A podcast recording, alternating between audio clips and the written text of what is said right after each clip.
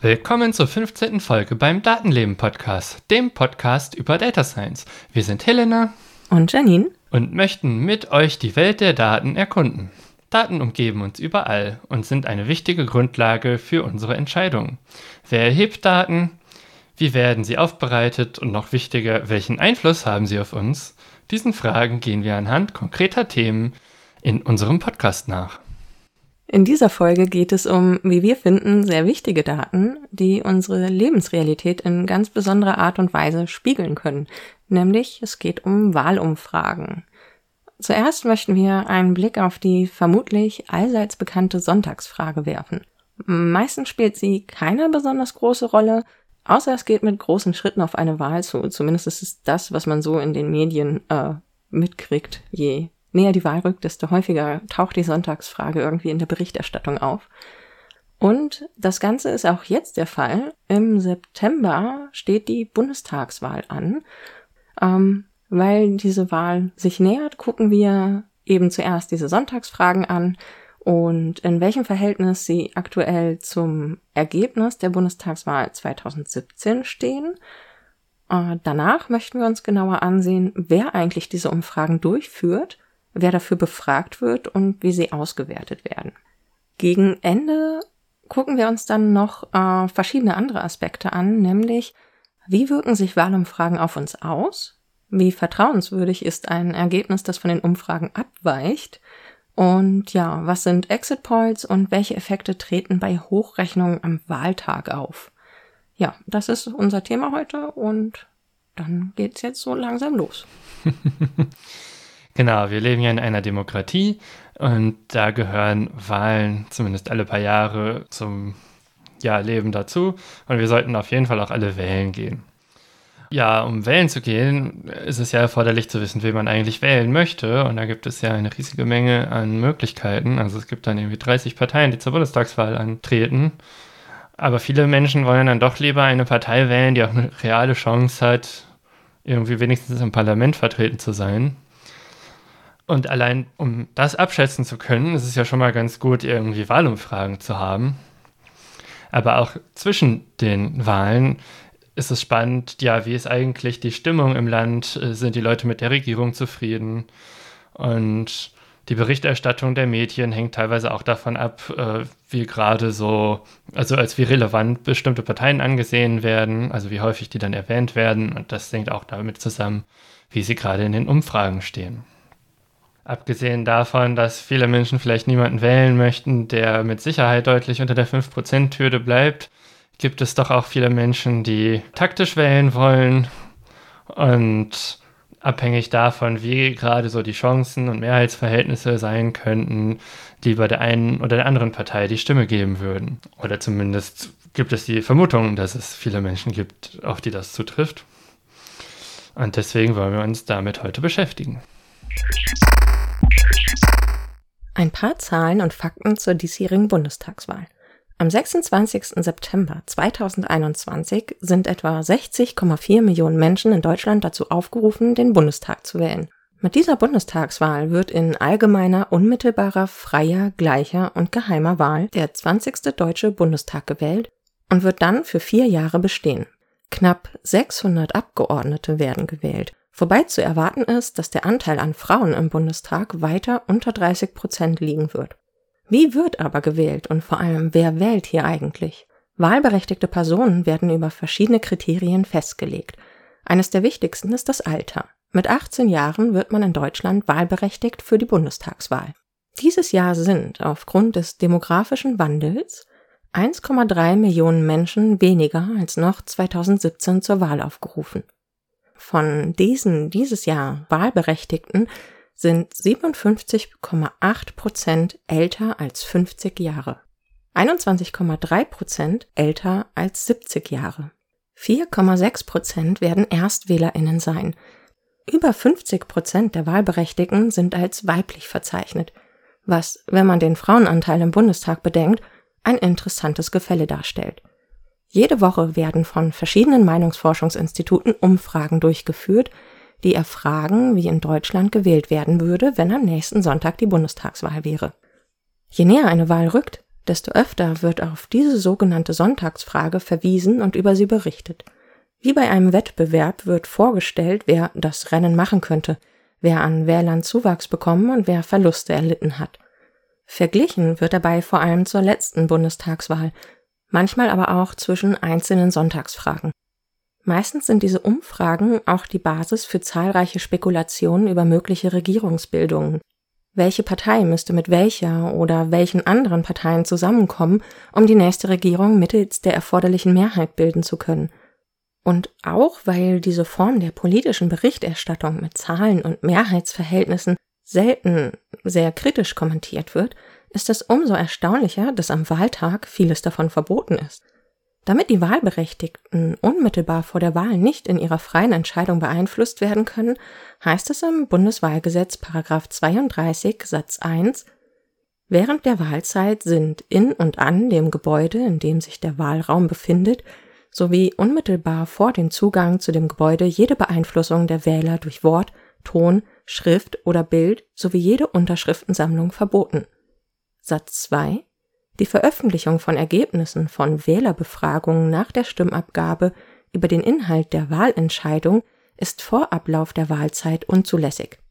Das wirft immer wieder die Frage auf, wie etwas, das uns wochenlang erzählt wird in den letzten Stunden vor der Wahl, plötzlich zu einer verbotenen, weil uns beeinflussenden Handlung wird. Spoiler. Es geht dabei auch um die Gleichheit der Wahl. Nicht nur jede Stimme zählt gleich. Es muss auch jede Stimme unter den gleichen Bedingungen abgegeben werden können. Besonders bekannt ist ja die sogenannte Sonntagsfrage. Und die Frage lautet, wen würden Sie wählen, wenn am kommenden Sonntag Bundestagswahl wäre oder eine andere Wahl? Zufälligerweise ist am Datum unserer Aufnahme auch am kommenden Sonntag äh, die ein oder andere Wahl. Ich glaube, Sachsen-Anhalt ist am Wochenende dran. wenn die Folge erscheint, ist das schon lange durch. Deswegen reden wir da auch nicht drüber, weil wir kennen ja die Ergebnisse noch nicht. Genau, und ja, das erste, was wir machen wollten, ist einmal eine Runde auf die aktuelle ja, Umfragen zur Bundestagswahl gucken. Und die habe ich jetzt einmal aufgemacht und hier sind verschiedene zu verschiedenen Zeitpunkten. Also die älteste ist irgendwie vom 17. Mai, die neueste ist vom 2. Juni, also gestern im Sinne der Aufnahme. Oh, Infratest DIMAP war 12. Mai. Oh, ja, hast recht, das habe ich nicht richtig gelesen. 7 und 2 sehen sich auch ähnlich. äh, genau, bei wahlrecht.de werden dann zumindest immer die neuesten von jeweiligen Instituten angezeigt und die neu hinzugefügten sind dann meist markiert. Ja, und im Grunde sehen die auch alle relativ ähnlich aus. Also die CDU reicht irgendwo von 24% bis 27,5%. Die SPD ist zwischen 14 und 16 und die Grünen zwischen 21,5 und 25. Das ist schon ein bisschen größer, oder? Ja, also die SPD schwankt nicht ganz so sehr wie die Grünen. Die Grünen schwanken hier schon am deutlichsten. Ja.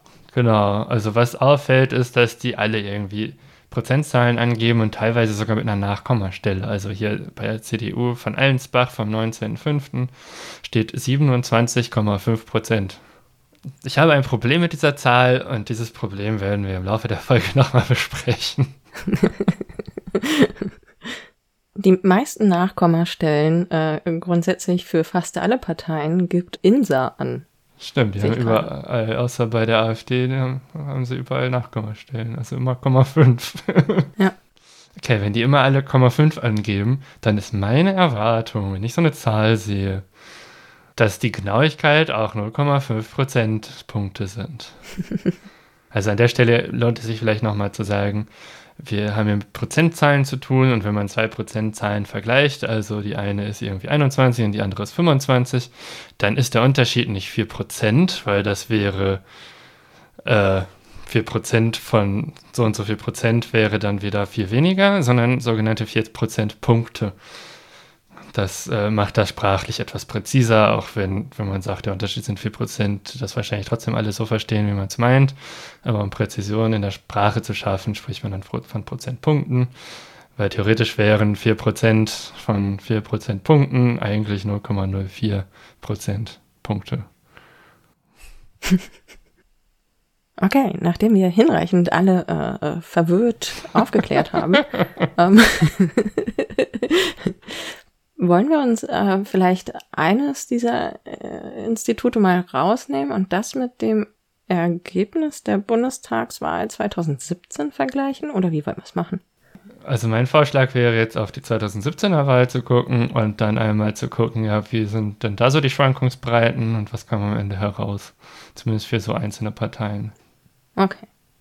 Genau. Und auch da, also oben steht immer die CDU, vermutlich weil die den größten Prozentsatz hat. Und da sind alle Umfragen zwischen 34 Prozent und 37 Prozent und als Mittelwert zwischen den Instituten wird 35,9 Prozent angegeben. Ja, wir sehen, die Schwankungsbreite ist recht groß, aber das gerundete Ergebnis von 33 Prozent ist kleiner als jedes einzelne Umfrageergebnis. Kein Institut war besonders nah dran. Also das am nächsten dran war immer noch INSA, wo die nur ein Prozentpunkt zu weit oben waren. Ja. Bei den anderen Parteien sieht es im Grunde genommen ähnlich aus. Also bei den Grünen zum Beispiel waren zwischen 7 und 8 Prozent angegeben und das Ergebnis waren 8,9 Prozent. Aber die haben dann tatsächlich besser abgeschnitten als der Mittelwert ihres äh, ihrer Umfrageergebnisse im Vorfeld. Genau, der Mittelwert zwischen allen Instituten war 7,7 Prozent und das Ergebnis von 8,9 ist ja über ein Prozentpunkt mehr. Das heißt, manche haben schlechter abgeschnitten und zwar deutlich, so wie die CDU mit drei Prozentpunkten weniger und manche auch besser. Ja, also die Schwankungsbreite sieht überall recht groß aus und ähm, ja, treffsicher war es nirgendwo. Und daran sieht man schon, ja, Wahlumfragen ersetzen keine Demokratie, keine Wahlen. Genau, was ich jetzt durchaus im Laufe der letzten Jahre immer wieder mal bemerkenswert fand und vielleicht wisst ihr das dann schon für die Landtagswahl in Sachsen-Anhalt, wie es da ausgegangen ist. Aber mir war aufgefallen, dass ein Institut die AfD oft deutlich höher eingeschätzt hatte als die anderen Institute und das war das Institut INSA. Allerdings wurden die meisten Institute auch von dem Wahlergebnis von der AfD in vielen Bundesländern eher überrascht, dass das so hoch war.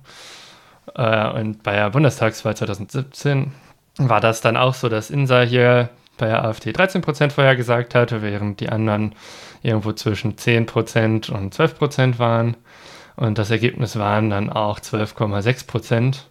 Also die waren schon näher dran als die anderen. Ja, aktuell ist das äh, Umfrageergebnis für die AfD bei INSA bei 11 Prozent, womit sie tatsächlich nicht die höchsten sind. Ja. So Mittelfeld halt. Da dürfen wir dann sehr gespannt sein, was am Ende da steht. Ja, im Zweifel, äh, wenn die, was das angeht, präzisere Vorhersagen ermöglichen, ist das ja vielleicht auch gut, wenn die nicht die höchsten sind. Exakt das. Äh, wir wollen, glaube ich, alle die AfD nicht mit vielen Leuten irgendwo sitzen haben. Ja, also auf jeden Fall alle, alle wir hier. genau, von mir aus können die gerne aus allen Parlamenten wieder verschwinden. Die vergiften nur die ganze demokratische Kultur. Ja. Gut. So, so viel zum Thema politische Stellungnahmen. ja, besonders spannend wird es einfach, äh, was die Grünen angeht, wenn man das jetzt so vor sich hat und mal sieht, dass sie halt bis zu 25 Prozent äh, in den Umfragen erreichen und eben bei der letzten Bundestagswahl 8,9 Prozent. Und ja, wie dieses Ergebnis äh, am Ende aussieht, wie nah es bei den Umfragen ist oder ob es vielleicht nicht doch nochmal auf das alte Ergebnis zurückfällt. Das ist, glaube ich, fast die allerspannendste Frage dieses Jahr, was die Wahlen angeht. Ja, also ich würde eine Vorhersage machen, und zwar, wenn es bis da bis zur Bundestagswahl alle, die wollen, durchgeimpft sind und die Lockerungen dann alle safe sind und das normale Leben wieder anfangen sollte und es keine vierte Welle gibt, wird die CDU wahrscheinlich recovern. Hm. Spannend, stimmt. Man muss die Pandemie mit reinnehmen. und äh, ja, Ich hoffe, du hast Unrecht, und zwar in dem Sinne, dass, äh, dass das äh, der Effekt davon ist. ah, wir werden sehen. Wir werden sehen. ja, ah, okay, noch mehr politische Statements. Ähm, dann gucken wir uns doch mal weiter die Sache an. Äh, die Umfragen sieht man auf jeden Fall immer auf wahlrecht.de. Da ist immer unter Umfragen die aktuellste Sonntagsfrage zur Bundestagswahl verlinkt. Äh, man kann aber auch Landtagswahlen oder Europawahlen dort angucken und sich da über verschiedene Dinge informieren, genau. Und man hat halt immer, wie wir es eben gesagt haben, alle Institute, die diese Umfragen erheben, auf einen Blick und ja, es wird immer so ein bisschen kontextualisiert. Okay, nachdem wir uns jetzt exemplarisch mal so eine Sonntagsfrage angesehen haben, und wie sich das zu einem tatsächlichen Wahlergebnis verhält, wollen wir uns jetzt mal näher ansehen, wie diese Daten denn eigentlich erhoben werden. Also wir haben uns gefragt, wie gehen die Institute vor und wie gehen sie mit den Daten um? Wie ist das letztendlich überhaupt zu bewerten? Dafür hat sich Helena zwei Institute rausgegriffen, zu denen wir eine gute Datenlage gefunden haben und sie erzählt uns jetzt mal, wie das so funktioniert. Genau, also ich hatte bei mehreren der üblichen Umfrageinstitute mal auf den Webseiten geguckt, was die so an Informationen veröffentlicht haben. Und bei Kanta, Emnit und Allensbach habe ich keine Informationen gefunden, wie genau sie die, eigentlich die Umfragen durchführen. Fündig wurde ich stattdessen bei Infratest DIMAP und bei der Forschungsgruppe Wahlen. Und ich fange jetzt mal an mit dem Vorgehen vom Institut Infratest DIMAP, das sind die, die für den Fernsehsender ARD, also ein öffentlich-rechtlicher Fernsehsender, immer den sogenannten Deutschland-Trend machen. Die haben dazu einfach ein Erklärungsvideo auf YouTube veröffentlicht, was ganz gut ist. Das werden wir verlinken, aber ich werde euch das Wichtigste daraus zusammenfassen. Und zwar werden für eine Sonntagsfrage 1500 Interviews geführt. Und um an diese Interviews zu kommen, werden Menschen angerufen. Und zwar 60 Prozent der Anrufe finden auf dem Festnetz statt und 40 Prozent sind Anrufe auf Mobilfunknummern. Und um herauszufinden, wer angerufen werden soll, wird ein Zufallsgenerator erstellt, der zufällig Nummern auswürfelt. In Deutschland kann man ja relativ gut Telefonnummern vorhersagen, weil die einfach immer ähnlich lang sind. Also kurz sind eigentlich nur sehr alte Telefonnummern. Und dann gibt es bestimmte Blöcke von Telefonnummern, die eben zu bestimmten Firmen gehören, die kann man dann rausstreichen. Und so kann man eben für alle möglichen Vorwahlen und so zufällig ganz viele Telefonnummern erzeugen und die werden dann angerufen. Und die Personen, die dann auch einwilligen, bei der Umfrage oder Befragung teilzunehmen, die werden dann erstmal nach so Dingen wie Alter, Geschlecht und so befragt.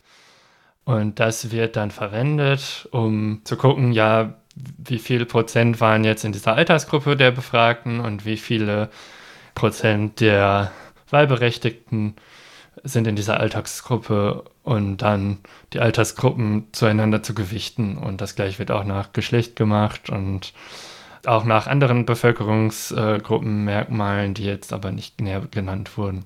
Auf diese Art und Weise wenn das gewichtet wird, soll Repräsentation hergestellt werden, also dass die Umfrage repräsentativ wird. Und die angegebene Schwankungsbreite sind plus minus drei Prozentpunkte. Das ist ja auch in etwa, was wir so eben in den Zahlen gesehen haben. Genau, im Vergleich der Institute. Bei einem einzelnen Institut steht eine Prozentzahl und teilweise sogar mit Komma 5 dahinter. das heißt, das gaukelt ja schon mal eine höhere Genauigkeit vor, als tatsächlich da ist. Gut, was jetzt den Leuten von Infratest DIMAP aber auch noch sehr wichtig ist, ist darauf hinzuweisen, dass ein Drittel der WählerInnen erst kurzfristig entscheiden würde, wen sie wählen und potenziell die Leute auch taktisch wählen. Und aus diesem Grund, um eben, ja, keine Ahnung, dieses taktische Wählen nicht zu sehr zu beeinflussen oder so, werden von vielen Instituten kurz vor der Wahl keine Befragung mehr durchgeführt und veröffentlicht entsprechend. Außerdem ist es Ihnen auch sehr wichtig, darauf hinzuweisen, dass der Anspruch der Sonntagsfrage ist, ein Stimmungsbild zum Zeitpunkt der Befragung darzustellen. Es soll keine Prognose der Wahlergebnisse sein. Wäre ja auch viel zu ungenau, wie wir jetzt wissen. Gut, Von da aus äh, kommen wir jetzt zu der Methodik von der Forschungsgruppe Wahlen, zu dem sogenannten Politbarometer, was im Grunde das Äquivalent vom ZDF ist, zum ARD Deutschland-Trend. Was sie machen, und ich zitiere jetzt deren Wortwahl, sie befragen 1000 Menschen aus Westdeutschland und es gibt 500 Befragte aus Ostdeutschland. Und das Ziel ist es, in diesem Politbarometer Unterschiede zwischen Ostdeutschland und Westdeutschland benennen zu können. Für die Sonntagsfrage wird dann die Anzahl der Befragungen insgesamt aber auf 1250 runtergerechnet. Ja, spannend. Ähm, man sollte eigentlich meinen, dass es inzwischen vielleicht gar nicht mehr so wichtig ist, zwischen West und Ost zu unterscheiden, beziehungsweise man vielleicht auch einfach damit aufhören sollte. Ja, man schafft ja durch das, was man äh, immer wieder reproduziert, auch die Realität, in der man lebt. Und wenn man diese Unterscheidung dauernd hervorkramt, wird die natürlich auch verfestigt. Ja. Es ist natürlich schon, also ich habe kürzlich auch eine Grafik gesehen, wo eben nach Westdeutschland und Ostdeutschland unterschieden wurde. Und ähm, das hat mich auch kurz gewundert, aber natürlich ist es aktuell auch einfach ein Thema. Ähm, zum Beispiel, wenn es eben darum geht, wie die AfD bei solchen Umfragen abschneidet. Und das tut sie halt in den alten Bundesländern ganz anders als in den neuen Bundesländern, wenn man es mal so ausdrückt. Und das zeigt dann ja schon irgendwo eine gewisse äh, Relevanz für so eine Trennung. Aber die Frage ist wirklich, ob das Kriterium wirklich West und Ost ist. Also, wenn man das mal aufbricht, sieht man vielleicht auch, dass das woanders auch anders abschneidet. Ja, sowas wie Stadt- und Landvergleich. Genau. Das könnte man ja auch machen. Und ich glaube, da gibt es auch ziemlich große Unterschiede zwischen Stadt- und Landbevölkerung. Bei Infratest DIMAP habe ich ja gerade erzählt, dass sie sehr zufällig die Telefonnummern erzeugen bei äh, der Forschungsgruppe Wahlen wird das bei Festnetznummern so gemacht, dass die ein Telefonbuch nehmen und aus den Nummern im Telefonbuch dann jeweils die letzten drei Ziffern löschen und durch Zufallsziffern ersetzen. So werden auch Leute erreicht, die nicht im Telefonbuch stehen. Und damit soll auch sichergestellt werden, dass eben nicht irgendwie Firmennummern angerufen werden, sondern auch wirklich von echten Menschen. Aber wenn man auf Festnetz anruft und es gibt ja Haushalte, die ein Festnetztelefon für den gesamten Haushalt haben, äh, also als ich jung war, war das mal nicht so, weil dann alle ihr eigenes irgendwann hatten, als ich so Teenie war. Aber mittlerweile ist es, glaube ich, wieder eher andersrum, dass es höchstens noch eins gibt, weil alle ein Handy haben. Ja, ich wollte gerade sagen, dass höchstens noch eins. genau, und wenn man dann auf Festnetz angerufen wird, dann wollen die ja trotzdem irgendwie Zufälligkeit innerhalb der Personen, die in diesem Haushalt wohnen, wo potenziell eher mehr als eine Person wohnen kann, haben. Und um diese Zufälligkeit zu erzeugen, wird gefragt, wer aus dem Haushalt gerade anwesend ist, als letztes Geburtstag hatte und die Person soll dann die Befragung machen. Und so soll ein bisschen Zufälligkeit erzeugt werden. Und ja, ich würde sagen, es gibt ja durchaus Haushalte, die ein gemeinsames Telefon haben, wo trotzdem meist dieselbe Person dran geht. Von daher kann ich verstehen, dass man so vorgeht. Genau, und hier sind die Kriterien, nach denen dann auch gewichtet wird und die auch abgefragt werden, auch wieder Geschlecht, Alter und hier wurde auch Bildung angegeben. Der Fehlerbereich wird von der Forschungsgruppe Wahlen hier von 2 Prozentpunkten bis 3 Prozentpunkten angegeben. Und was sie auch machen, sind Online-Umfragen. Und zwar der Gestalt, dass sie nicht irgendwie eine Umfrage auf ihre Webseite stellen, sondern dass so wie sie vorher zufällig Leute ausgewählt haben, sie das jetzt mit Handytelefonnummern machen und den Leuten per SMS einen Umfragelink schicken. Und dieser Umfragelink ist einmalig, das heißt, wenn man den anklickt und ausgefüllt hat, kann man den nicht noch ein zweites Mal abschicken. Die These von der Forschungsgruppe Wahlen ist, dass wenn man über so eine SMS-Umfrage Umfragen macht, dass die zum einen schneller gehen würden, als wenn man alle persönlich spricht, aber auch eine ähnliche Genauigkeit erreicht werden soll, wie bei Anrufen.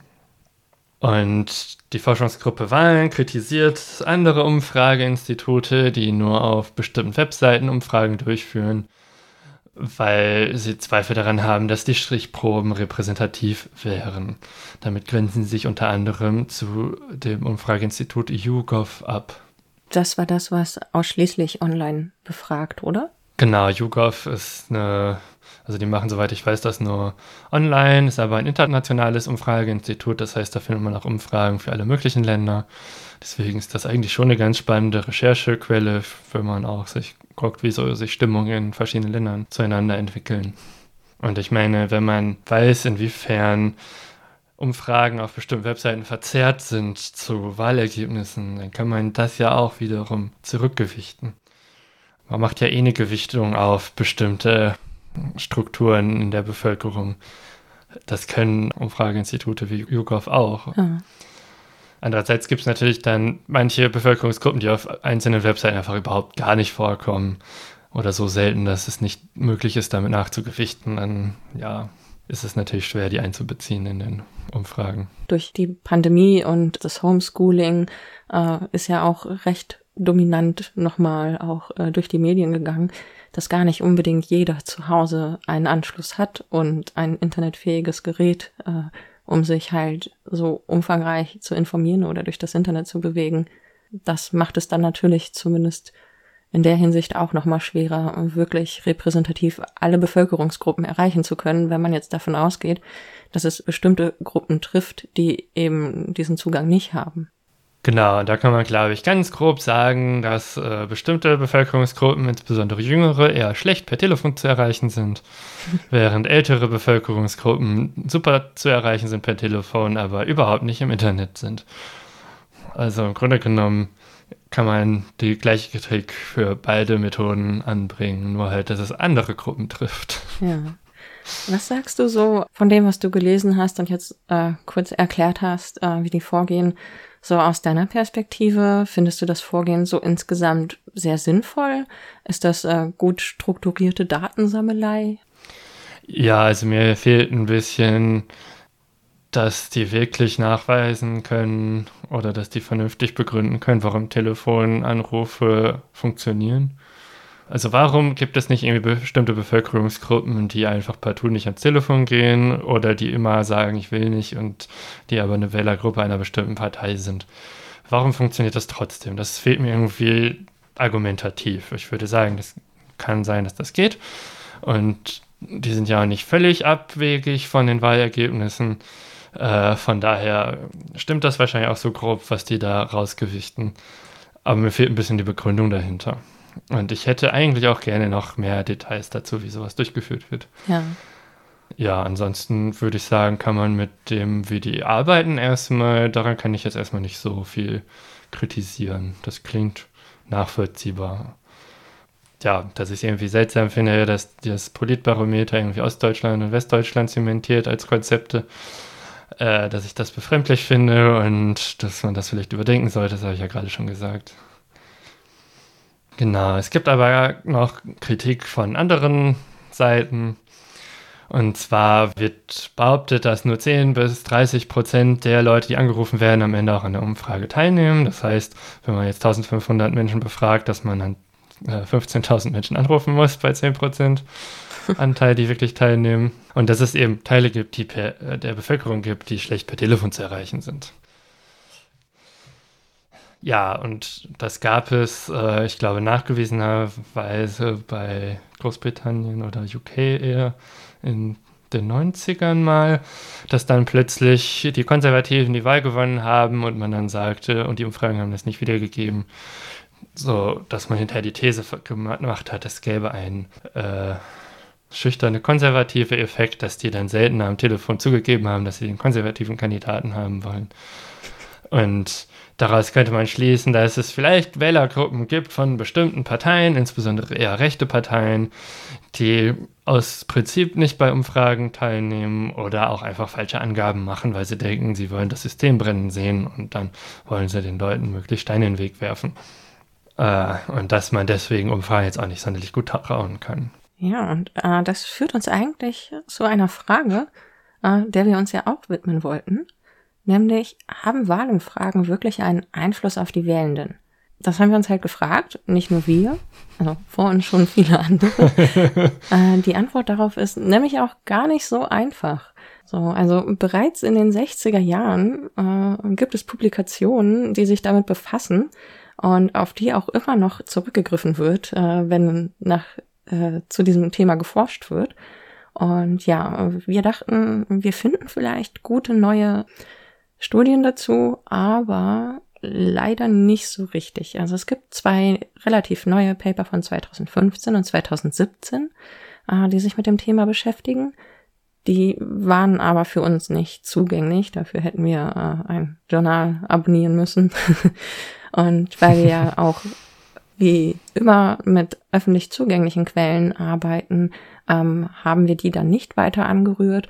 Stattdessen bin ich bei meiner Recherche vor allem über die sehr leicht auffindbaren Kommentare größerer Zeitungen gestolpert. Also da hat zum Beispiel in der Süddeutschen Zeitung 2017 Heribert Prantl einen Kommentar veröffentlicht, äh, der getitelt hat, dass Wahlumfragen ein Problem für die Demokratie seien. Ganz konkret sagte er, es wird so lange, was wäre, wenn am Sonntag Wahl wäre, gefragt, bis aus dem Konjunktiv dann am Wahltag ein Indikativ wird. Die Umfragen in der Zahl, Dichte und Wucht, mit der sie publiziert werden, sind ein Problem für die Demokratie. Ist ein Kommentar, also äh, journalistisch gesehen ein Meinungsbeitrag, ähm, und genau so einen hat auch der Statistiker und Mathematiker Gerd Bosbach äh, gebracht, und zwar in der Zeit Online.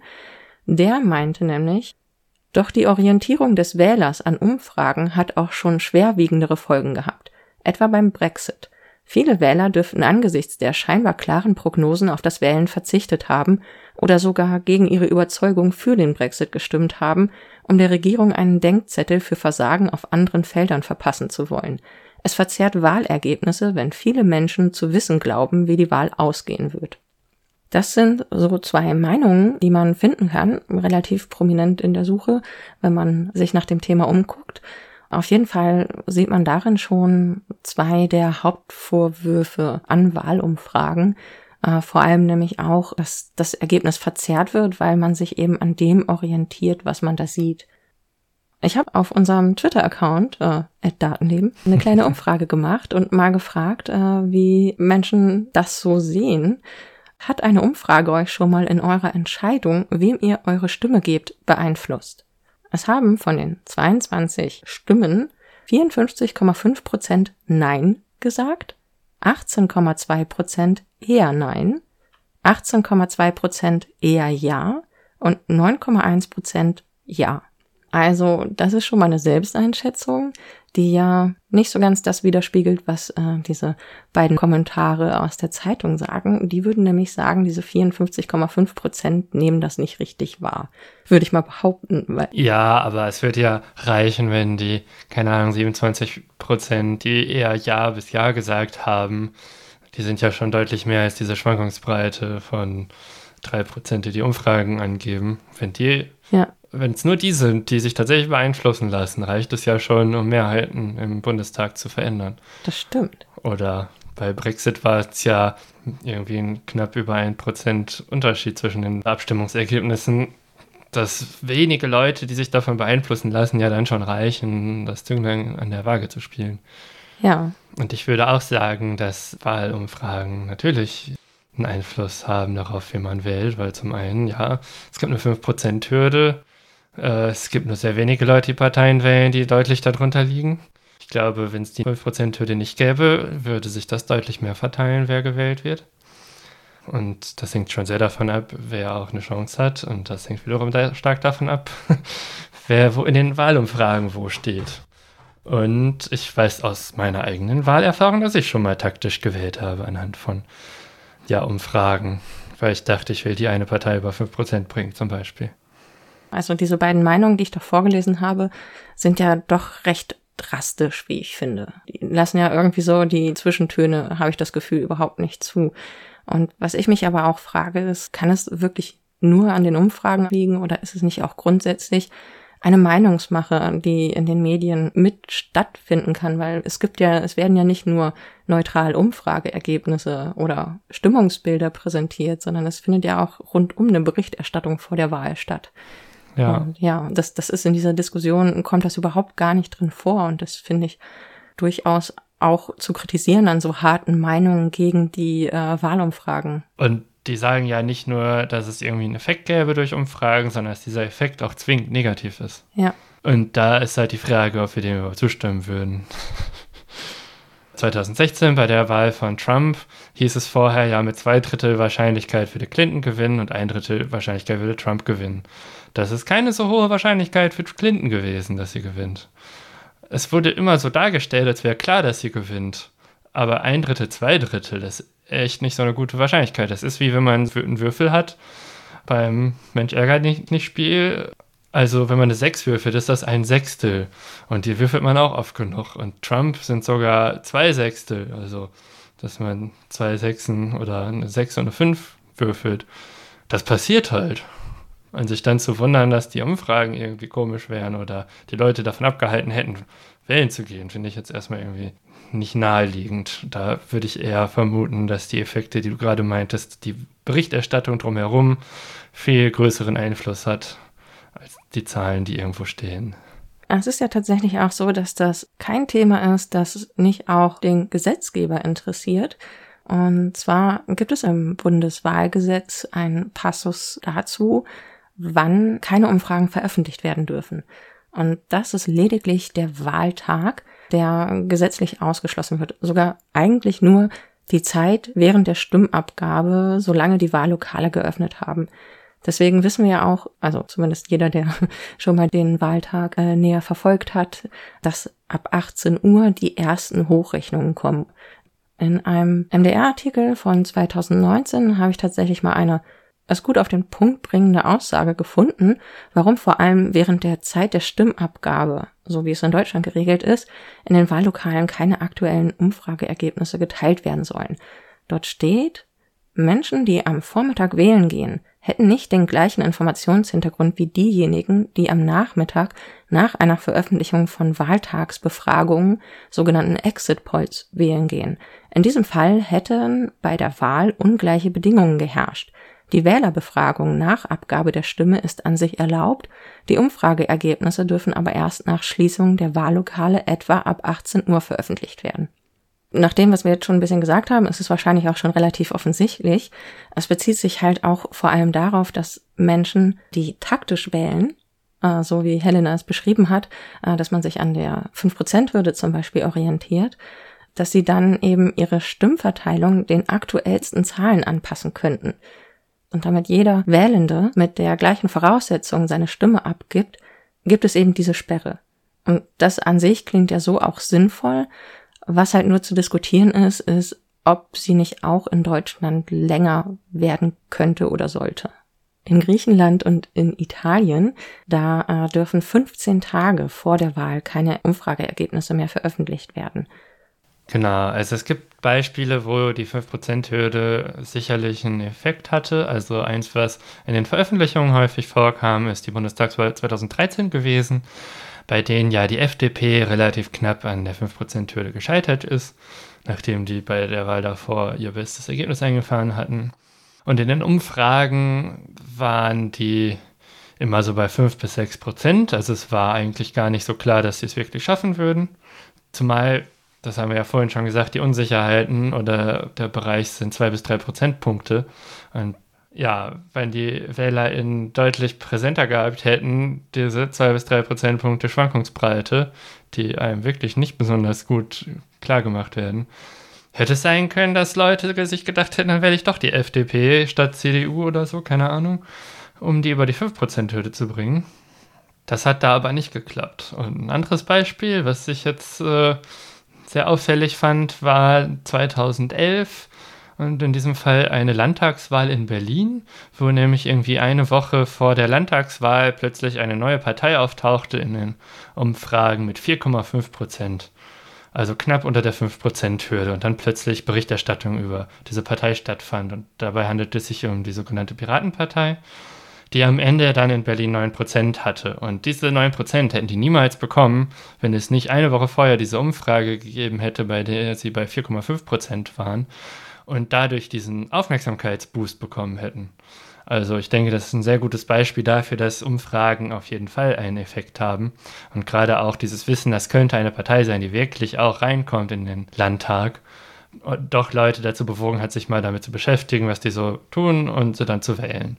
Ja, was auch noch ein anderer Punkt ist, hin und wieder wird auch gesagt, äh, dass an die Briefwahlen in dieser Diskussion so selten gedacht wird. Also manche fordern zum Beispiel, dass Umfragen nicht nur 15 Tage vor der Bundestagswahl eine Sperre bekommen sollten, sondern auch bereits ab dem Beginn der Briefwahl gesperrt werden sollten. Also ich weiß gerade nicht, wie viel früher die Briefwahl beginnt, aber ich glaube, es sind durchaus Wochen eher.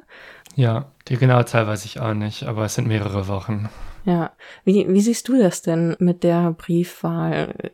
Spielt es da auch eine Rolle, was für Umfrageergebnisse ähm, über die Medien geteilt werden?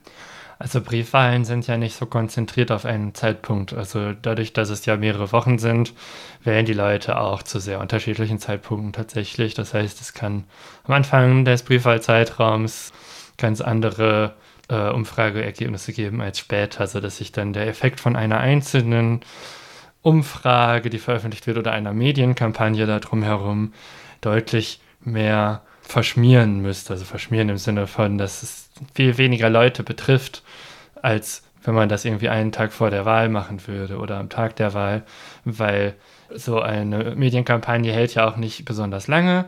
Das sind ja dann immer kleine Outbursts, die dann besonders intensiv sind. Und dann trifft man gar nicht so viel Prozent der Leute, die wirklich in diesem Zeitraum Brief wählen, die jetzt davon stark beeinflusst werden. Deswegen würde ich sagen, das ist an der Stelle nicht ganz so entscheidend. Zumal, und das ist der Unterschied zu den Exit-Poll-Befragungen, die im Wahllokal, nachdem man gewählt hat, durchgeführt werden. Die Leute werden ja bei den Umfragen nicht gefragt, ja, wie haben sie denn bei der Briefwahl abgestimmt? Das heißt, man hat bei den Umfragen gar keine Prognose, wie gerade so der Stand ist, mit dem man rechnen kann, wie gerade die Abstimmungen waren in letzter Zeit. Mhm. Und deswegen würde ich auch hier den Effekt geringer einschätzen, als würde man so Nachwahlbefragungen, die im Wahllokal stattgefunden haben, ja, irgendwie um 15 Uhr schon veröffentlichen. Also der Effekt wäre mit Sicherheit deutlich größer als irgendwelche normal durchgeführten Umfragen während des Briefwahlzeitraumes. Klingt auf jeden Fall ziemlich plausibel, finde ich. Auf jeden Fall gibt es verschiedene Hypothesen, wie sich eine Wahlumfrage auswirken kann. Also zum Beispiel so etwas wie die Mobilisierungshypothese, wo gesagt wird, dass die Wahlbeteiligung höher ausfällt, wenn mehrere Parteien eher gleich aufliegen oder es direkt darum geht, welche Koalitionen könnten entstehen, aber auch eben so eine Liturgie-Hypothese, wo man eher denkt, naja, die Stimme ist jetzt nicht so entscheidend für den Wahlausgang, die ich mit beisteuere, also lasse ich es einfach. Ähm, oder eben Sachen wie, naja, die Partei, für die ich wählen würde, steht eh nicht so gut da, also kann ich es eigentlich auch gleich lassen, weil es ist ganz offensichtlich, dass sie es nicht werden. Mm, da gibt es auf jeden Fall ganz viele verschiedene äh, Hypothesen, die unterschiedlich interessante Bezeichnungen haben. Ich glaube, Helena fällt dir noch eine ein. Genau, die Fallbeil-Hypothese war ja deswegen der 5%-Hürde, dass man dann sagt, ja, die sind eh da drunter, dann wähle ich lieber wen, der drüber landet. Die Bandwagon-Hypothese gab es auch noch. Ja, äh, das, das ist die, wo ähm, Menschen ihre Stimme gerne hingeben, weil sie davon ausgehen, dass das der Sieger ist und Menschen stehen gerne auf der Siegerseite. Ah, okay. Und dagegen übersteht dann die Underdog-Hypothese, dass man lieber Leuten die Stimme gibt, die eher äh, nicht so gut im Rennen sind, weil man ist eher auf der Seite von den sogenannten Underdogs. So. Genau, und das könnte zum Beispiel auch bei den Piraten dann eher passiert sein, dass da eher gezeigt wurde, oh, sie könnten es ja sogar schaffen, also gehe ich doch auf den Underdog. Das ist halt super interessant, dass jede These, die man aufstellen kann, eigentlich eine Gegenthese hat. Und das hat auch äh, Thorsten Faas, der ist Politikwissenschaftler, 2017 im Podcast der Bundeszentrale für politische Bildung gesagt, in der Wahlkabine zum Thema Wahlumfragen. Den werden wir auch verlinken, den Podcast. Äh, lohnt sich auch da nochmal reinzuhören. Da werden einige Sachen etwas genauer noch besprochen, auf die wir hier jetzt verzichtet haben. Ähm, genau, und er sagt da auf jeden Fall auch, dass es halt Effekte gibt durch Umfragen, aber eben dabei deutlich betont, dass es vor allem in bestimmten Kontexten relevant ist und bestimmte Effekte nur in bestimmten Konstellationen auftreten, wie zum Beispiel bei der FDP 2013, und dass man aber zu jeder These wirklich eine Gegenthese aufstellen kann, warum ein wählender Mensch sich so oder so entscheiden könnte. Und deswegen sei es sowieso ganz grundsätzlich im Vorfeld einer Wahl sehr schwierig einzuschätzen, wie sich jetzt die WählerInnen dann letztendlich tatsächlich entscheiden. Das fand ich ganz spannend, dass er das mal so ein bisschen gegeneinander aufwiegt und sagt, ja, es gibt diese Effekte, aber ganz genau können wir es auch nicht sagen. Also zumindest nicht im Vorfeld, sondern eher im Nachhinein, wenn man das dann analysiert. Und deswegen habe ich mir dann auch nochmal angeguckt, hm, naja, das muss ja dann irgendwie noch so ein paar genauere Aussagen vielleicht doch geben und habe mir den wissenschaftlichen Dienst vom Deutschen Bundestag vorgenommen, der tatsächlich einen kurzen Bericht zur, zum Einfluss von Meinungsumfragen und Demoskopien auf Wählerverhalten und Wahlergebnisse erstellt hat und dabei zwei Fragen benannt und beantwortet, nämlich erstens, haben Meinungsumfragen einen Einfluss und zweitens, sollten Meinungsumfragen künftig im Vorfeld einer Wahl reguliert werden. Ist ja super, dass die das alles beantwortet haben. Warum reden wir so lange drum rum? Ähm, das Problem ist, der wissenschaftliche Dienst hat einfach nur gesagt, es gibt keine Effekte, die empirisch belegen, dass Meinungsumfragen einen Einfluss haben. So. Das Fazit sagt wörtlich, Zusammenfassend ist festzuhalten, dass es verschiedene theoretische Erklärungsansätze zum Einfluss von Meinungsumfragen und Demoskopien auf das Wählerverhalten und somit auf die Wahlergebnisse gibt. Dieser Einfluss ist bisher allerdings nicht empirisch belegt. Ohne belastbare empirische Befunde scheint eine Regulierung von Meinungsumfragen im Vorlauf von Wahlen auf rechtliche Bedenken zu stoßen. So, was sagst du denn zur Bewertung des wissenschaftlichen Dienstes? Ja, also die legen sich ja hier erstmal nicht fest. Also die sagen, es gibt keine empirische Belege dafür, dass Meinungsumfragen Einfluss auf das Wählerinnenverhalten haben. Das heißt aber gleichzeitig auch, dass sie nicht empirisch widerlegt haben, dass dem so wäre. Wobei man da auch sagen muss, es ist natürlich verdammt schwer zu beweisen oder zu belegen, dass etwas nicht existiert, weil man kann immer sagen, man hat nur nicht genau hingeguckt. Und vielleicht ist der Effekt nur klein, so klein, dass man ihn halt nicht sieht dann wird es ja auch schon reichen, wenn man sagt, der ist so viel klein, dass er nicht relevant ist, keine Ahnung. Aber ja, ich habe ein bisschen Probleme mit dieser Aussage und das erste Problem ist, gut, es wurde nicht empirisch bewiesen. Wir haben vorhin ganz viele Beispiele gehört, die davon ausgehen, dass es einen Effekt gibt und das ist erstmal irgendwie auch plausibel, dass Leute sich danach irgendwie verhalten. Aber es ist nicht bewiesen, dem kann ich soweit erstmal zustimmen. Daraus aber zu schließen, dass man deswegen nicht regulieren sollte, finde ich insofern schwierig, als dass man ja auch eine Risikoabwägung machen kann. Es ist ja auch das Gegenteil nicht bewiesen. Aber wenn man sagt, Meinungsumfragen haben einen sehr großen Effekt auf das Wählerinnenverhalten.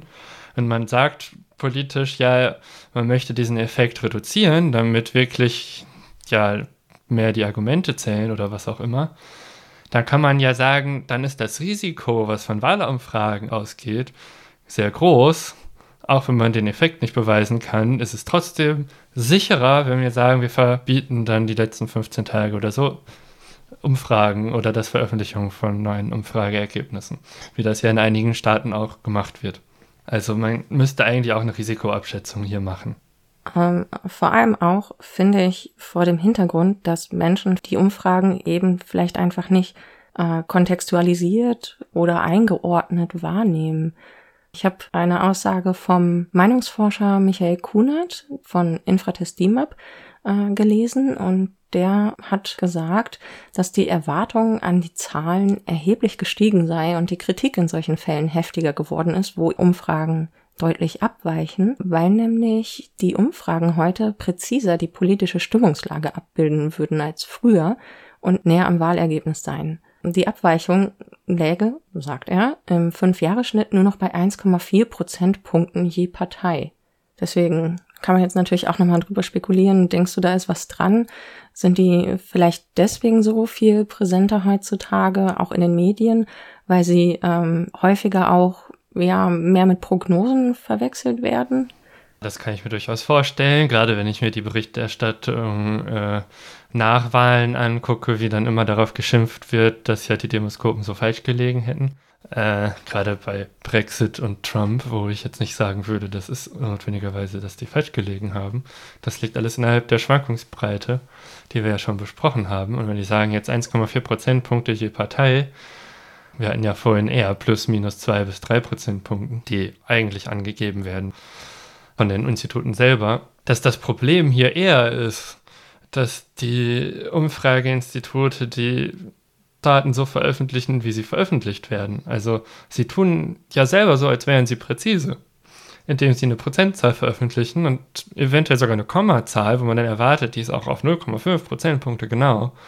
Und ich würde sagen, wenn die jetzt sich beschweren, dass die Leute halt zu hohe Erwartungen an die Umfrageergebnisse machen und dass das auch Prognosen seien, dann sollte man vielleicht die Umfragen anders veröffentlichen und nicht mehr den Mittelwert oder Erwartungswert angeben, sondern die Schwankungsbreite komplett, also Mindestwert und Höchstwert, den man erwartet.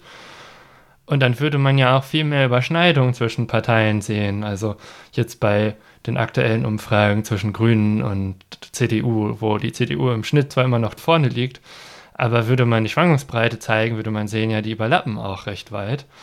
Und dann hätte man gar nicht mehr dieses, äh, diese Argumentation, ja, die lagen ja komplett falsch, wenn die, wie hier behauptet wurde, 1,4 Prozentpunkte vom Ergebnis abweichen, dann ist das ja innerhalb der angegebenen Schwankungsbreite und dann ist alles innerhalb der angegebenen Werte. Also die stellen sich da auch ihr Bein selber, indem sie Genauigkeit vorgaukeln, die es nicht gibt und die dann aber auch erwartet wird. Und da sind wir, was hatten wir in der Datenvisualisierungsfolge auch schon besprochen, wie man die Daten darstellt, ist ein sehr relevanter Punkt und ich finde, bei Umfragen ist die Darstellung nicht gut. Wenn ich jetzt auch mal versuche, an die Datenvisualisierungsfolge zurückzudenken, denkst du, eine sinnvolle Darstellung wären dann die ähm, Boxplots? Ja, Boxplots sind richtig schwer zu lesen. Also entweder kann man dann bei den, also an die Balken oben dran Boxplots dran machen äh, oder einfach Fehlerbalken da dran malen. Ja. Oder man macht einen hellen Bereich für die Schwankungsbreite oder so. Ja. Also müsste man mal ein bisschen rumexperimentieren, dass man verschiedene Darstellungen mal macht und das mit Menschen ausprobiert, was am ehesten verstanden wird. Das wüsste ich jetzt auch nicht, äh, gerade bei Meinungsumfragen, aber das könnte man ja mal ausprobieren, theoretisch. Wäre auf jeden Fall mal ganz lustig, glaube ich. ja. Was man sich aber jetzt auch noch äh, fragen kann, also es scheint ja eine anhaltende Diskussion zu sein, inwiefern Wahlumfragen äh, Wählende beeinflussen können, also seit den 60er Jahren, um das nochmal zu erwähnen, dann kann man jetzt natürlich auch nochmal darüber nachdenken, warum ist es denn überhaupt so schwer, das empirisch zu belegen? Äh, ja, wie siehst du das denn so aus deiner Data Science Perspektive? welche Optionen gäbe es, wie man das vielleicht besser erfassen könnte oder wie man das greifbarer machen könnte, was da passiert? Genau, dazu müssen wir erstmal klären, warum das eigentlich so schwierig ist. Und das ist so mein zweiter Kritikpunkt an diesem Text vom Wissenschaftlichen Dienst des Bundestages, dass sie das einfach überhaupt nicht gemacht haben. Die haben nur gesagt, ja, es gibt keine empirische Befunde. Sie sind aber nicht darauf eingegangen, warum das eigentlich so schwer ist, empirische Befunde zu generieren. Und dass das ja vielleicht auch ein relevanter Aspekt ist, um eine Bewertung zu machen. Und zwar, es gibt ja nur alle vier Jahre oder alle fünf Jahre Wahlen im Schnitt, zumindest jetzt in Deutschland.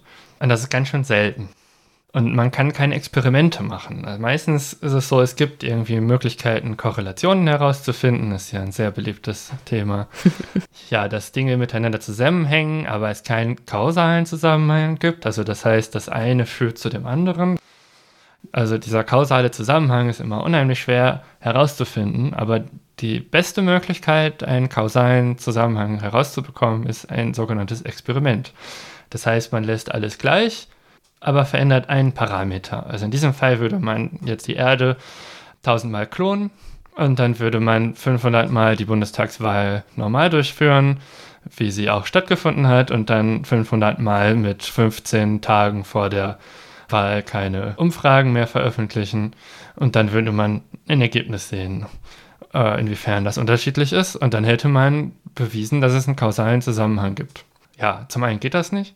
Und zum anderen kann es sein, dass das auf jede Wahl, weil das sind so viele Jahre zwischen, Kausalität in eine andere Richtung geht. Also der Effekt muss ja nicht jedes Mal gleich sein. Das kann von sehr vielen Rahmenpunkten abhängen, sodass es auch da schon mal schwer ist, das zu belegen. Gut, wir leben jetzt aber in einer Welt, in der wir nicht einfach die Erde tausendmal vervielfältigen können. Wie kann man das trotzdem machen? Eine Methode, die zum Beispiel in den USA beim Effekt von Legalisierung von Cannabis äh, auf irgendwelche Gesundheits- oder was auch immer für Faktoren gemacht wird, ist, man guckt sich mehrere Länder an und vergleicht die miteinander. Also das eine Land verbietet plötzlich etwas und das andere erlaubt plötzlich etwas und dann guckt man, wie sich bestimmte Parameter über die Zeit verändern in diesen Ländern und äh, wenn man mehrere hat, die auch ähnlich funktionieren von ihrem zum Beispiel Wahlsystem wie hier, dann kann man sehen, ja, in diesem Land, wo die Wahlumfragen vorher regelmäßig veröffentlicht wurden, kurz vor der Wahl und dann ab einem bestimmten Termin nicht mehr, das verhält sich ab diesem Zeitpunkt auch anders in Bezug auf das Land, wo diese Änderung nicht stattgefunden hat. Und so könnte man über mehrere Länder Vergleiche anstellen. Natürlich gibt es dann auch immer noch die Möglichkeit, dass sehr lokale Effekte das verzerren. Aber wenn man mehrere Länder zur Auswahl hätte, gäbe es ja trotzdem ganz okay Vergleiche. Was auf jeden Fall dann auch noch spannend wäre, wäre, wenn man das jetzt, also du meintest ja vorhin, Italien und Griechenland hätten diese 15 Tage Sperrfrist. Genau. Wenn man trotzdem Umfragen durchführt in diesen Ländern, die aber nicht veröffentlicht, um dann zu gucken, eine Umfrage, die irgendwie drei Tage vor der Wahl durchgeführt wurde in Deutschland und veröffentlicht wurde, versus eine Umfrage in Italien, die drei Tage vorher durchgeführt wurde und nicht veröffentlicht wurde. Wie stark ändert sich dann äh, im Verhältnis das Wahlergebnis? Und das sollte, müsste man theoretisch aber über mehrere Wahlperioden beobachten. Und ja, man könnte das auch insofern herausfinden, indem man jetzt in Deutschland sagt, wir führen jetzt 15 Tage Sperrfrist ein. Und dann müsste man halt äh, gucken, wie sich das hier verändert. Dass man dann trotzdem die Umfrage durchführt, aber nicht veröffentlicht und guckt, ist der Effekt anders als vorher. Aber ja, irgendwie regulatorische Dinge zu machen, äh, aber dann zu sagen, das Gesetz gilt nur weiter, wenn der empirische Nachweis, dass es was gebracht hat, auch erfolgt und man definiert vorher die Kriterien, an denen man das feststellt. Das fällt leider Politikern sehr schwer, auch wenn das in sehr vielen Fällen eine total gute Idee wäre, das zu machen. Ja, also ich halte es für möglich, das empirisch herauszufinden. Es ist aber nicht einfach. Und das, was noch am nächsten dran käme, ist halt so, wie wir das jetzt einmal euch gefragt haben über Twitter, einfach zu fragen, hat das in der Vergangenheit schon mal einen Einfluss gehabt auf eure ja, Abstimmungsverhalten?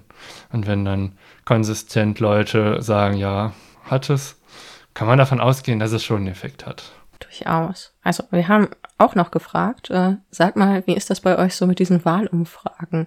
Und die Auswahlmöglichkeiten waren, interessieren mich nicht, rufe ich gelegentlich ab, vor Wahlen interessant und gucke ich mir immer an. Ja, es haben nur von 27 Stimmen 18,5 Prozent gesagt, interessieren mich nicht. Ähm, die allermeisten rufen sie gelegentlich ab. Äh, und ja, danach kommt so, dass es hauptsächlich vor Wahlen interessant ist. Und am wenigsten haben gesagt, gucke ich mir immer an. Das waren 14,8 Prozent. So von daher also kann man durchaus schon sagen, dass äh, Wahlumfragen für uns und die Menschen, die hiermit abgestimmt haben, ja, durchaus ein relevanter Begleiter sind, die man sich halt eben anguckt und für die man sich interessiert. Von daher, ja, bleibt es immer Thema. Genau, aber wir können jetzt auch noch fragen, äh, wie steht es um das Verhältnis von Umfrage und Wahlergebnissen? Also wir wissen ja, dass Umfrageergebnisse immer nur in etwa die tatsächlichen Wahlergebnisse dann später widerspiegeln, weil es eben einfach nur Stimmungsbilder eines bestimmten Momentes sind. Und wenn wir jetzt aber den Wahlergebnissen auch vertrauen wollen, ist die Frage wichtig, wie denn dieses Ergebnis entsteht. Und zum Glück äh, kann Helena da aus erster Hand etwas zu sagen. Äh, sie war nämlich in Braunschweig bereits als Wahlhelferin tätig und deswegen erklärt sie uns noch so ein bisschen was zu der Wahl selbst und dem Wahltag in Bezug auf Umfragen jeweils. Genau, also am Wahltag selber werden auch Umfragen gemacht. Und zwar stellen sich da Leute von diesen Instituten wie Infratest DIMAP und so weiter an eine Reihe von Wahllokalen und fragen dann ja bis zu einer bestimmten Uhrzeit, äh, weil sie ja irgendwann die Ergebnisse zusammentragen müssen, die Leute, nachdem sie gewählt haben, wen sie denn gewählt haben, wenn sie das mal davor gewählt haben, ansonsten noch welche Themen ihnen wichtig sind und so weiter. Das sind die sogenannten Exit Polls, die gibt es in sehr vielen Ländern und im Gegensatz zu den ganzen Umfragen, die einfach nur ein Stimmungsbild darstellen sollen, wird aus den Exit Polls eine sogenannte Prognose berechnet, die um 18 Uhr in der Regel veröffentlicht wird. Und das ist jetzt wirklich eine Prognose. Das heißt, damit wollen die auch das Wahlergebnis vorhersagen, aber auch noch weitere Stimmungsbilder erfassen. Also welche Wählergruppen wandern in welche Parteien ab und so. Ja, als ich äh, Kind war, habe ich das tatsächlich, als ich mal irgendwann meine Mutter zum Wählen begleitet habe und dann irgendwo gewartet habe, auch mal Menschen erlebt, die tatsächlich diese Nachwahlbefragung gemacht haben. In den Wahllokalen, wo ich jetzt ausgezählt habe, habe ich das noch nicht erlebt. Und genau, wir haben jetzt bei Wahlen im Prinzip zwei Verfahren. Das eine ist das ganz normale, man geht in ein Wahllokal, gibt seine Stimme ab und wirft den Zettel ein. Das andere Verfahren ist das Briefwahlverfahren, wo man das vorher schon macht, einen Brief abschickt und nicht irgendwo hingeht. Genau, also bei einer Briefwahl funktioniert das dann so, dass die Leute, die die Briefwahl auszählen, die treffen sich dann meistens so ab 15 Uhr in einem Raum und machen die ganzen Briefe auf. Und in diesen Briefen ist dann ein Zettel drin, wo der Name draufsteht von der Person, die jetzt Brief gewählt hat. Und die Leute werden dann abgehakt aus einer Liste von Menschen, die als Briefwählende registriert sind. Und die Briefe mit den Stimmzetteln drin werden dann in eine Urne geschmissen.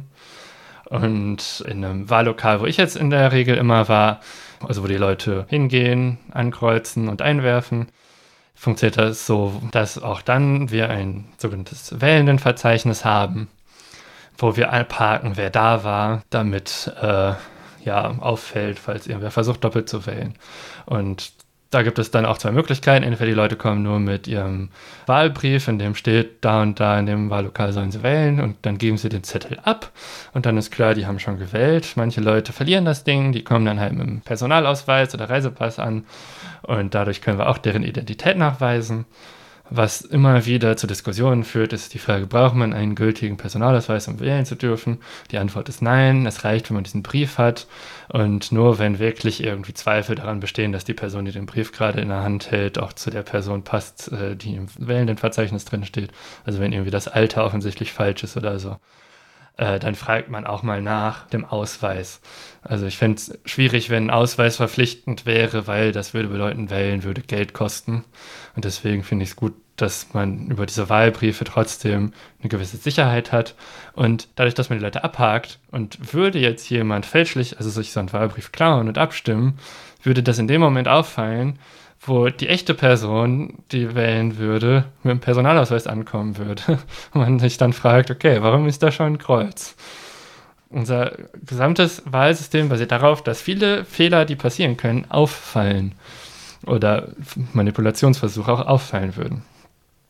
Ja, ab 18 Uhr wird ausgezählt, beziehungsweise nicht ab 18 Uhr, sondern dann, wenn alle Leute abgestimmt haben.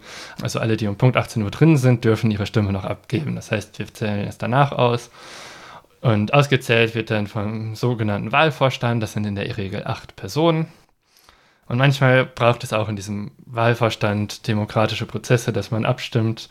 Und dann kann ja auch ein 4 zu 4 passieren und dann gilt dann die Stimme der Vorsitzenden äh, als Tiebreak.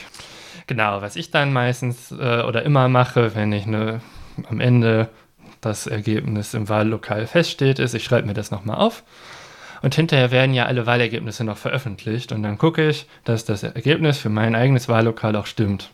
Und wenn das stimmt, was veröffentlicht ist, mit dem überein, was ich mir aufgeschrieben habe, dann weiß ich, ich kann der Wahl auch erstmal vertrauen. Und dann kann man auch alle Ergebnisse zusammenzählen.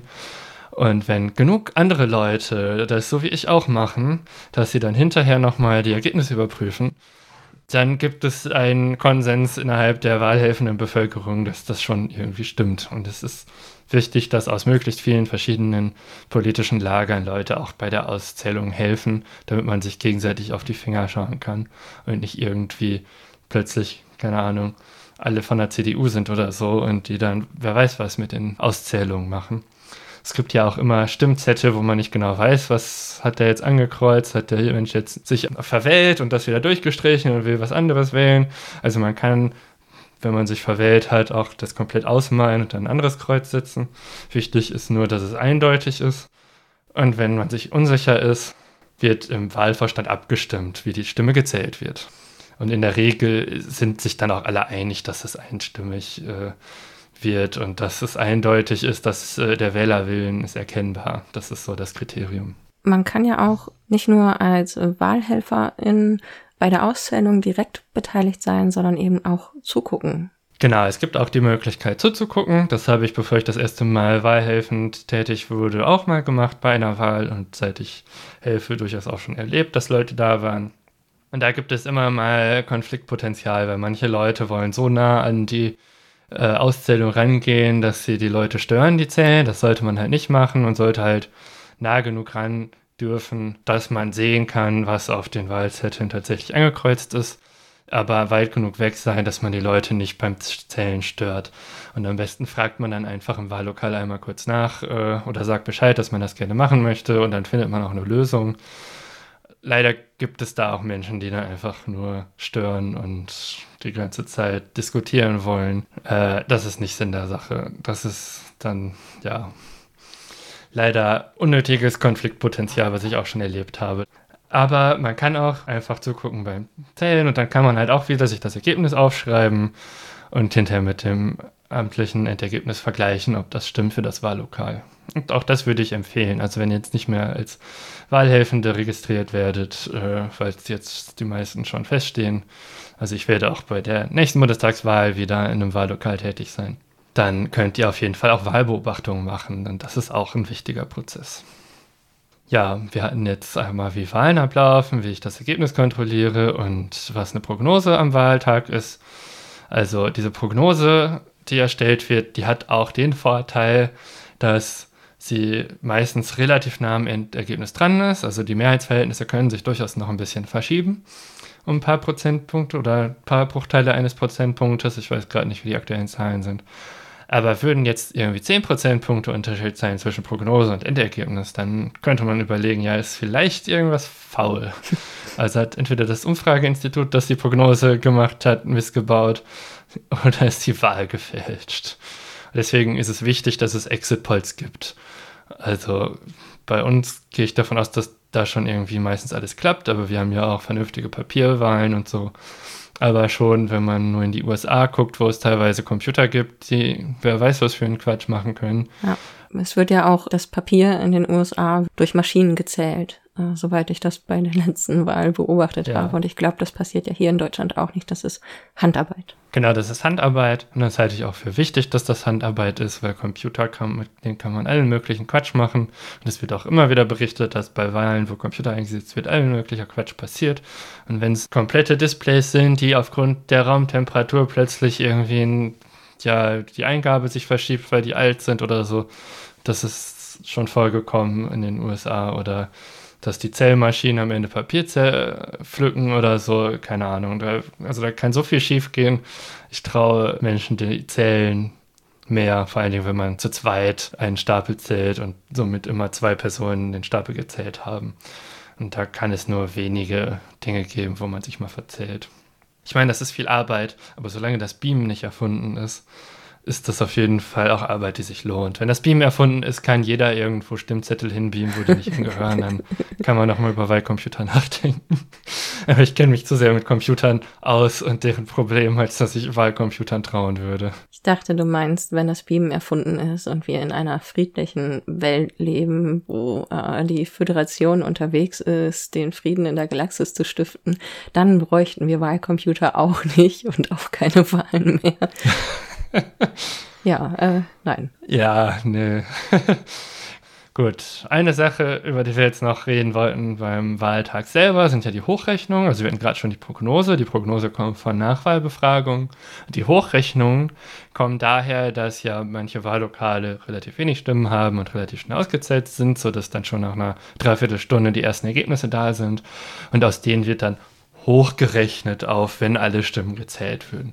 Und da gibt es auch so Effekte wie, was ich beobachtet habe in Braunschweig, ist, dass bestimmte Stimmbezirke, wo sehr viele Leute abstimmen oder Wahllokale mit einer hohen äh, Wahlbeteiligung, dass die eher konservativer abgestimmt haben. Also dass am Anfang des Abends, wenn man sich nur die reinen Zahlen anguckt, es so aussieht, als würden eher äh, linkere Parteien weiter vorne liegen und später kommen dann ganz viele Stimmen für die CDU noch nach, weil es einfach länger dauert, wenn die Wahlbeteiligung höher ist, das auszuzählen. Und die Hochrechnungen, die man dann im Fernsehen sieht, berücksichtigen diesen Effekt schon. Die haben das schon eingerechnet. Das ist nicht einfach nur Prozentsatz dessen, was schon gemeldet ist, sondern die wissen das schon aus der Vergangenheit, dass es bestimmte Effekte gibt und rechnen die mit ein.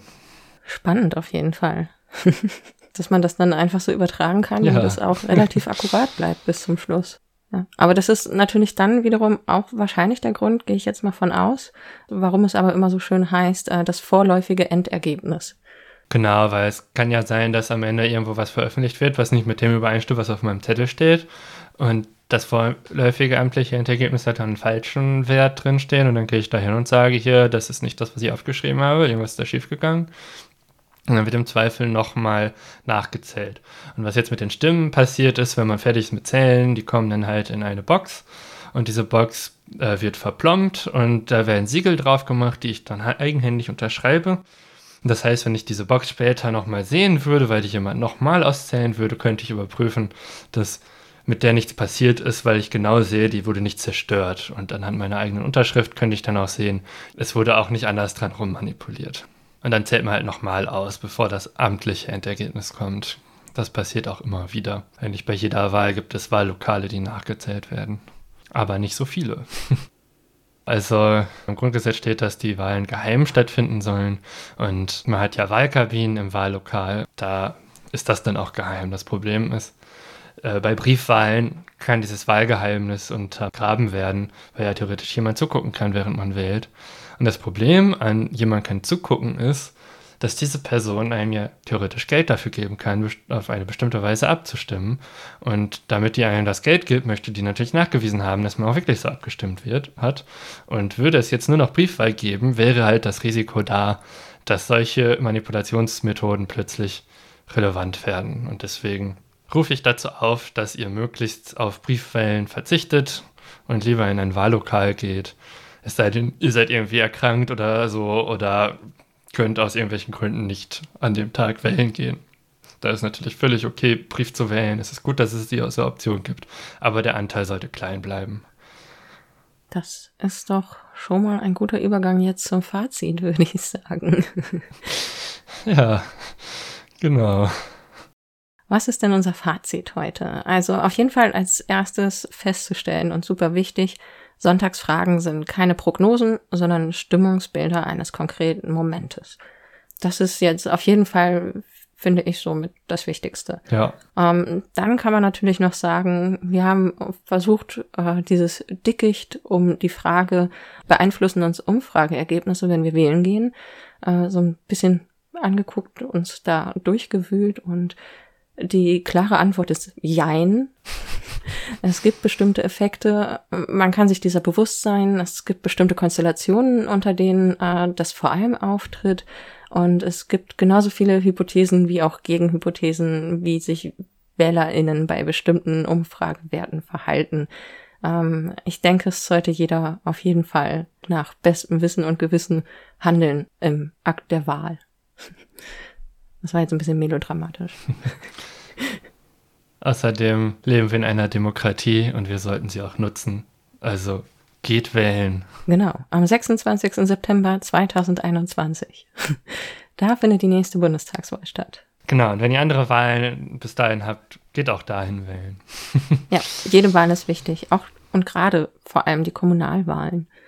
So, weil das beeinflusst unser direktes Lebensumfeld. Genau, die ist in Braunschweig zwei Wochen vor der Bundestagswahl. Stimmt, wir dürfen zweimal. ja. Fantastisch. So, äh, ja, dann kommen wir doch mal zur nächsten Folge. Genau, in unserer nächsten Folge werden wir unser einjähriges Podcast-Jubiläum feiern. Zu diesem einjährigen Jubiläum haben wir uns ein Thema ausgesucht, was mir persönlich sehr am Herzen liegt und zwar Statistiken in Bezug auf Transpersonen.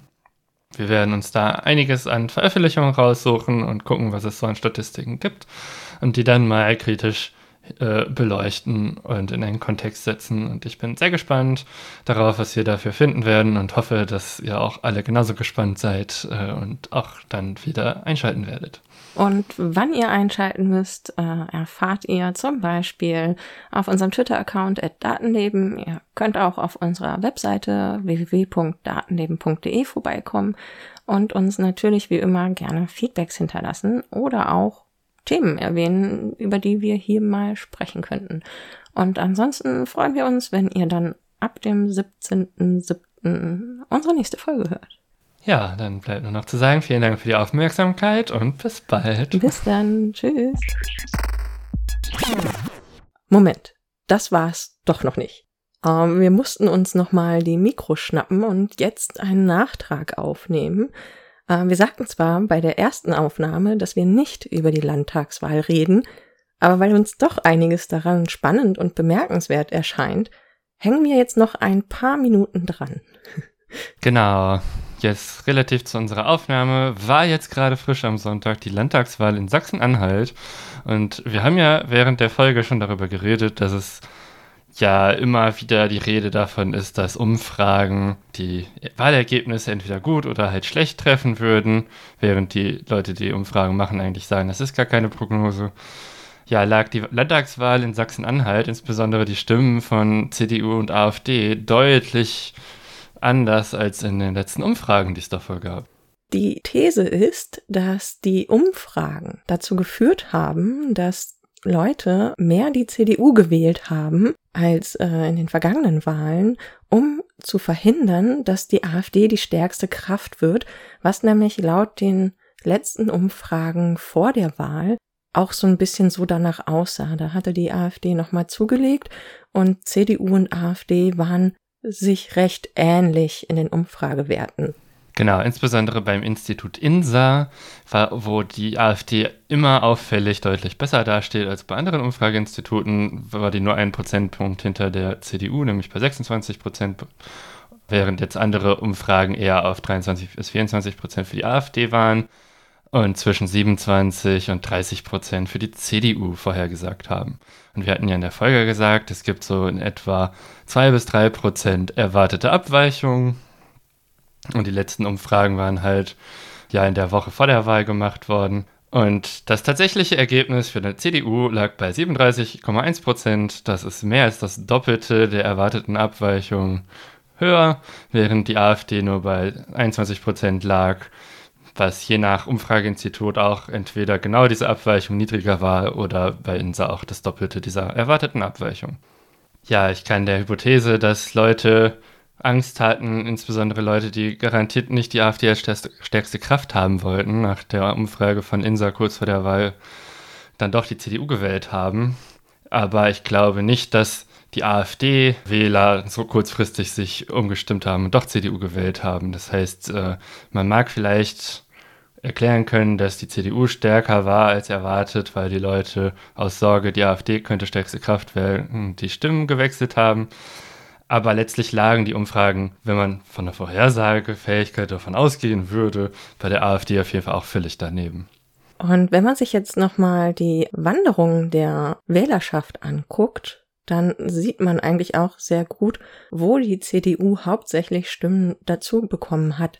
Es haben sich nämlich 61.000 Nichtwählerinnen dazu entschieden, ihre Stimme der CDU zu geben. Also insgesamt hat die CDU tatsächlich nur 5000 Stimmen mehr bekommen als 2016 beim Endergebnis. Und von der SPD sind circa 22.000 Stimmen zur CDU gewandert, von den Grünen 5.000 und von der FDP 11.000. Die FDP ist hier so ein bisschen ein Sonderfall, weil sie bei der letzten Wahl vor allem Stimmen von der CDU bekommen hat und keine an diese verloren hat. Besonders überrascht hat mich, dass von der Linken 18.000 zur CDU gewandert sind. Wenn man das mit 2016 vergleicht, sind das mehr als doppelt so viele WählerInnen der Linken, die bei dieser Wahl die CDU gewählt haben.